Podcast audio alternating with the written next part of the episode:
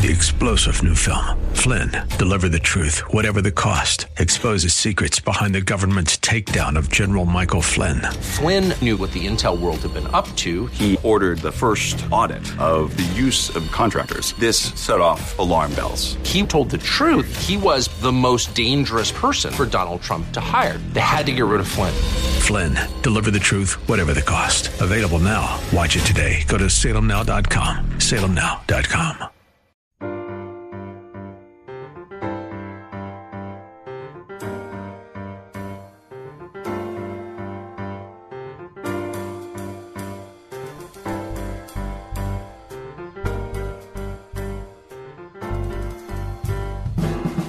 Welcome to His Life Revealed with Pastor Todd Granger of His Life Fellowship in San Antonio, Texas. We're glad you've chosen to join us today. Our passion at His Life Ministries is to help believers know Him and show Him.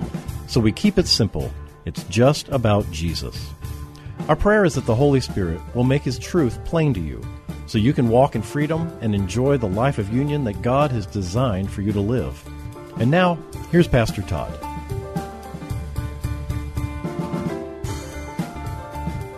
Today we're going to look at Galatians chapter 5, verses 16 through 18. And these verses are incredibly powerful. That's why we're only looking at three of them. Because they give us clarity as to how the Christian life is lived and what the options really are for us. You know, one of the things I really dislike about the whole religious community is that we use words, but we rarely stop to think about what they mean. And when we use words repeatedly, we just kind of assume we know what they mean. But when we talk about what it is to live the Christian life, what it is to walk in the truth, what it is to live by faith, these are not things that we pulled out of the lyrics of a hymnal. These are literally the pathway of life. And we're going to talk about that in depth. The choices are real simple. The enemy always wants you to believe that the Christian life is complicated, full of variables, that it's easier to lose life than actually live life. Yet Jesus made it very, very simple because he knew he was dealing with sheep, right? Everyone must choose between two sources. A man will either live from the flesh or he will live from the spirit. We live from one or the other. But in reality, only one of them is life, no matter how we delude ourselves. Christian, before you were born again, you were enslaved to the appetites of the body. You were under the dominion of the enemy. You defined life by your externals and your body. Your nature, and to a large degree your nurture, affirmed this definition. And every day, every day you would wake up and you would look around Open your eyes and look around at what you believe to be your life. And if you allow that momentum to carry you through the day, you will be defining life by what you see, what you hear, what you feel, what's going on around you, the perceptions of the flesh. Before Christ, you walked according to the flesh because your definition of life was in the body.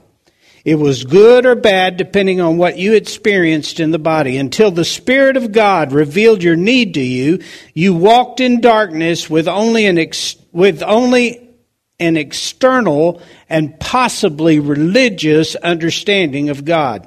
Now you might have known about God. You might even have been aware of what Jesus did, that he died for your sins, but you did not understand how Christ could be life to you. Now, this can be said of the lost person, but it can also be said of a lot of Christians. They don't have a full understanding of how Christ intended to give them more than just salvation at the cross. Until the Spirit of God revealed your need to you, you walked in darkness with that dark understanding of who God is. And then one day, the Spirit of God gave you a revelation that you needed a Savior and He opened your eyes and you received Christ as Savior. And many of us, myself included, thought that once we received Christ as Savior, our sinning would be all but eliminated. And now Jesus would give us the power to overcome temptation. We were shocked to find that most of the weaknesses we had before were still around and still found ourselves falling short. We would ask others, How do we live this Christian life? And of course, they'd be happy to tell us, but the unfortunate thing is that most of them were struggling in the same way we were. So we ended up with definitions of how to live the Christian life that were nothing but frustrating to us. How many of us have filled notebook after notebook on how to live the Christian life, but it never found we never found any victory in it. The truth of the matter is that the Christian life is easier than we think, yet harder than we believe. The Christian life, we think, when we look around, we thought, when we looked around as, as new Christians, we thought the Christian life was easier for everybody else. At least that's what I used to think. It must be easier for everybody else because I'm having such a hard time of it. I must be spiritually handicapped in some way. I can't seem to carry it off the way uh, sister so and so or brother so and so seems to be carrying it off. And all the while, the problem was that we had not yet discovered that we had been given a life, a new life, that we had a new source to draw life from. So we continue to, to define life the same way the lost do. We just believe that now we had Jesus as our Savior and He would help us live a better life by helping us to overcome temptation and the enemy and that He would protect us when we asked Him to and bless us if we lived right. And one day we'll all go to heaven. What a day of rejoicing that will be. Does that describe the way you live? Because it sure describes the way I used to live. We've been given a new life, and though we may not have understood what that means, the truth of it is that it is ours to live now as you choose to live it by faith. We have life, and God does not define life by the body. He defines life by the Spirit. And a spirit that has not been birthed out of His Spirit is dead to God. It cannot know God. And though we still possess the same body, and we still have the same mind, will, and emotions, our soul, we have a new master.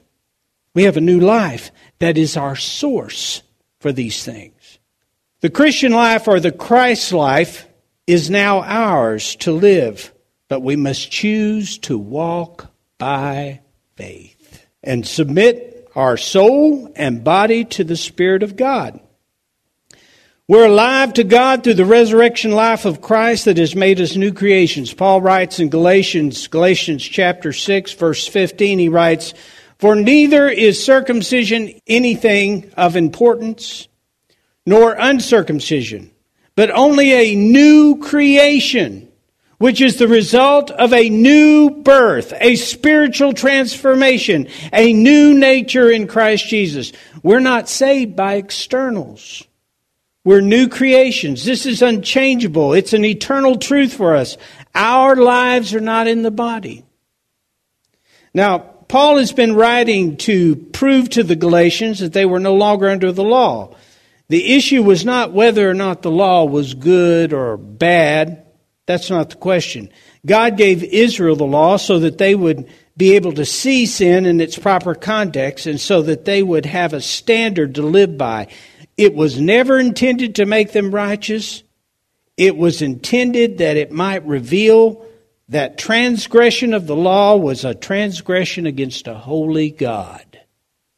You see, God had to place it in context of Himself. Otherwise, they just look at sin as a, you know, as, an, as a bad idea. They never look at it in its proper context. And what God says is sin is you acting apart from me. That's what sin is. Sin's not just a bad idea. It's you rejecting who I am. It's you rejecting the fullness of who I am. It's you believing that somehow you could live separately or apart from me, even though you are a creature that's held together by my power. So Paul had been writing the Galatians, and he'd been trying to prove to them that they were no longer under the law. And they were not really receiving it. And here's the thing about the law the law is a yoke for the flesh. That's what it is. It's a yoke for the flesh. It's not a way to righteousness. It's a yoke for the flesh, and the yoke for the flesh is no longer needed for those who are no longer of the flesh. Now that is the best way to describe the fact that we're no longer under the law. It's not about whether you're Jewish or you're Gentile. It's about who you are. And by virtue of the fact that your life is in Christ, you are not harnessed to the law. However, you want to define the law. We are new creations. We are spiritual beings. We are eternal beings with eternal life. And we should no longer count ourselves as temporal. The body is clothing for the spirit and will one day return to dust. We are empowered to live from the inside out. We were not created for the works of the flesh. We bear the works of the spirit like in Galatians 5 22 and 23. It says, But the fruit of the Spirit, the result of His presence within us, is unselfish concern for others, joy, inner peace, patience, not the ability to wait, but how we act while waiting, kindness, goodness, faithfulness, gentleness, self control, and against such things there is what? No law. Why? Because the law doesn't produce those things. That's why. The law doesn't, against those things, there is no law. The law doesn't produce those things. The Spirit of God does. Paul is calling the Galatians back to the reality of the new birth. We're not made for an external code. The code condemns. It is given to reveal the weakness of flesh. And Christ fulfilled the law and paid the penalty for the sin of man and now there is no condemnation for those of us who have spiritual life in Christ. The flesh will never measure up, no matter what standard it seeks to live to. As a new creation, all that is contrary to the Holy Spirit is contrary to the way you are made. Now, the enemy works real hard in convincing me that my sin is who I am, that it is the fruit of my creation. But in reality, sin is a contradiction to who I am. And it is not produced by the Spirit. Sin is the fruit of the flesh. Now you say, well, Pastor, why are you going on and on about that? Because it is vitally important as a child of God that you learn the truth of your new life. And if you still have it somehow hitched to the flesh, you are walking in carnality off and on. You're living in it. Because the flesh has nothing to do with your spiritual life. Neither the behavior of the flesh nor the fruits of the flesh. I don't care how religious they are. Because if man can produce it, then it's not of God. We are not clothed in flesh in order that we can somehow make the flesh righteous. We're clothed in flesh so that the righteousness of Christ can be manifested through it. The truth of who God is could be manifested through it. Religion says you need to discipline your flesh to be righteous.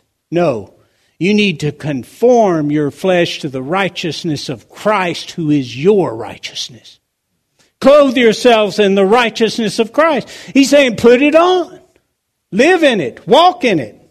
The Judaizers that invaded the Galatian churches invited the Galatians back into the flesh as their source.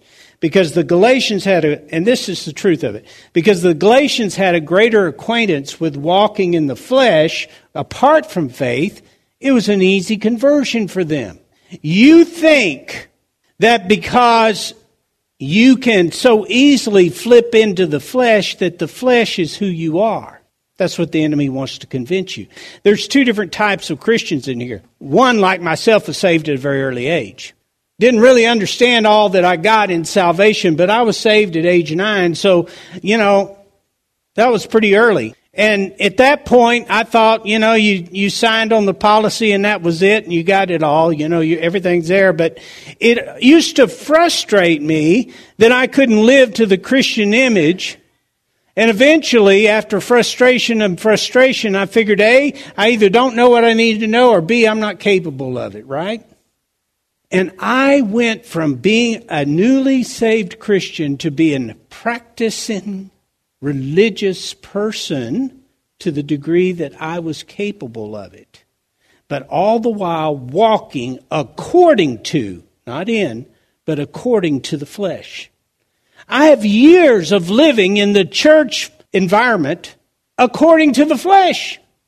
And years of practicing what was right according to the flesh. Knowing the Bible according to the flesh. I wish I had a dollar for every man centered sermon I've heard, or even man centered lesson that I've taught. Years living this way. Now that's where a lot of us as Christians came from. We have more acquaintance with walking according to the flesh than we do in the truth of walking according to the Spirit. Right? The other side of it is those people who walk according to, that become Christians later in life, but really haven't yet understood the truth of it. So they have all of this history behind them of living from the flesh. So they're not as religious as you are, right? So they have all this history of doing what they want to do, living the way they want to live, and now they've become a Christian, and God is guarding them. The Spirit of God is guiding them. But what they're battling is a little bit different than what you're battling. You're battling the, the religious presumption that you are somehow living in a, in a way that's acceptable unto God, and so therefore you're a good Christian. What they're battling is shifting back into who they were. You see? It's a different battle, but it's the same. It's exactly the same. Why? Because both of them are tempted to live according to the flesh, apart from the Spirit of God. Paul is calling on them to walk away. Now, when the Judaizers came in, they invaded the Galatian churches and they invited them to, to go back again to the flesh as their source. And because the Galatians had this history of living to their flesh because they were saved later in life, most of them. They embraced a law grace mix that made the works of the flesh essential to salvation. The yoke of the law made sense to the Galatians. Why? Because they had no long term experience of living by faith. So, in order to prove out who they were to God in themselves, to affirm, it sounds really good. You know, the Lord is really going to be pleased with you if you can make Monday night visitation, go down to the market and lead three or four people to the Lord. I mean, it's in the Bible that we should be evangelists. Now, it all sounds real good. You need to evangelize. You need to memorize. You need to do all of these things. They lay you know, you can lay it and it all sounds, why does it sound so good to us? Why does it sound so inviting to us? Well, first and foremost, because you have a new heart that seeks to be righteous. It falls right in line with the desire of your heart to be righteous, but not the method. Not the method. So the Galatians disregarded what Paul taught them about who they are in Christ and sought righteousness through obedience to the law. Now, when you're battling daily temptations of the flesh and dealing with the weaknesses and the failings of the flesh, it's easy to forget who you are, isn't it? I mean, it can happen five minutes after you wake up, right? Or it can happen right after you wake up. It's hard to believe that God has made you a new and righteous creature, living in union with the Spirit of God. And faith in the truth becomes a challenge. And we forget that faith that is not challenged is no faith at all. So we constantly complain at God about being challenged, being provoked. Well, Lord, why don't you eliminate all these things that are challenging my faith? Because we live this life by faith, and you wouldn't know your God apart from faith. Think about that. You wouldn't know him at all. It's easy to forget who you are. It can be hard to believe. It can be hard to walk the way of faith. I'll remind you of Hebrews 11:1. Now faith is the assurance, title deed, confirmation of the things hoped for, divinely guaranteed, and the evidence of things not seen, the conviction of their reality. Faith comprehends as fact what cannot be experienced by the physical senses. You see, faith makes no sense to the flesh. Anytime that you are filled with unbelief or you're doubting the presence or the work of God, you have shifted your walking from walking according to the Spirit to walking according to the flesh because the flesh is the birthplace of unbelief. There's no room for faith in the flesh, and I'll go you one better. There's no room for faith in the law. So the, the Galatians moved out of walking according to the Spirit or in the Spirit. Actually, that word by that you might see in your translation doesn't even exist in the original language. So it's in the Spirit. They move from walking in the Spirit as new creations in Christ to walking by or according to, because it's not who they are, the flesh, which says, I will act out what I believe I need to be but I will never believe it's who I am. Faith makes no sense to the flesh. So we begin to look for ways to prove our flesh that we can be righteous and holy. In order to do that, we'll often embrace the law, won't we? It's easy for the carnal Christian to accept the obligation of the law because we were created with a heart for righteousness. It's our heart to walk upright. If you're a child of God, that is your heart. It is your desire. But the enemy takes what God placed in you to affirm the truth in you and turns it into an object that creates doubt for you. Because he points to the contrast between your behavior and your heart. And he says the behavior is who you are. The heart is the conviction of the Holy Spirit. Now, I am not saying that the Spirit of God doesn't convict us. I am saying that the conviction of the Holy Spirit proves who we are, not proves who we were. Do you understand what I mean by that? The conviction of the Holy Spirit doesn't prove us to be this old man that we were. It doesn't prove that we're not changed. It doesn't prove that we're a failure as a Christian. It doesn't prove that God is, an, is not pleased with us. It doesn't prove any of those things. It proves God's heart for us is what it proves. And it's the Holy Spirit not saying, hey, get your act together. It's the Holy Spirit saying, turn, repent, move from that focus, move from that determination to walk in your flesh and see the life that you've been given and embrace it and live it and walk in it. Because the Spirit of God is not about laying condemnation. There is no condemnation. We have a new heart. Ezekiel chapter 11, verses 19 and 20. God speaking, and he says, I will give them one heart, not a divided heart. There's no duality here. A new heart. And I will put a new spirit within them. You needed a new spirit because the one you had was dead to God. It was dark. It was practically useless. It was useless. And I will take that stony, unnatural, hardened heart out of their flesh and I will give them a heart of flesh, sensitive and responsive to the touch of their God. Why? Why would you do that? That they may walk in my statutes and keep my ordinances and do them. And they shall be my people and I will be their God. That you may be able to live in the freedom of obedience you would be able to have the code as your character rather than written externally and imposed upon you. That is why he gave you a new heart. He gave you a new heart so that you could be something altogether pleasing for him so that you could desire what he desired so that you could delight in what he delights in so that you could grow in your love for him and y'all could grow god and you could grow in your communion one one with another. So because you embrace the same things because you love the same things not that you're equal with god but you as his child long for him. Jesus is the standard of the law and the standard has been written in you. It is fulfilled in who you are, not in your flesh. It's fulfilled in who you are. Give that to the devil. Put that in your pipe and smoke it. That's the truth of it. It is not walking according to the flesh. Faith is reckoning on the righteousness of Christ. Faith is walking according to the Spirit. You have the same choices that the Galatians did. And it's not one time, but we make that determination on a continual basis.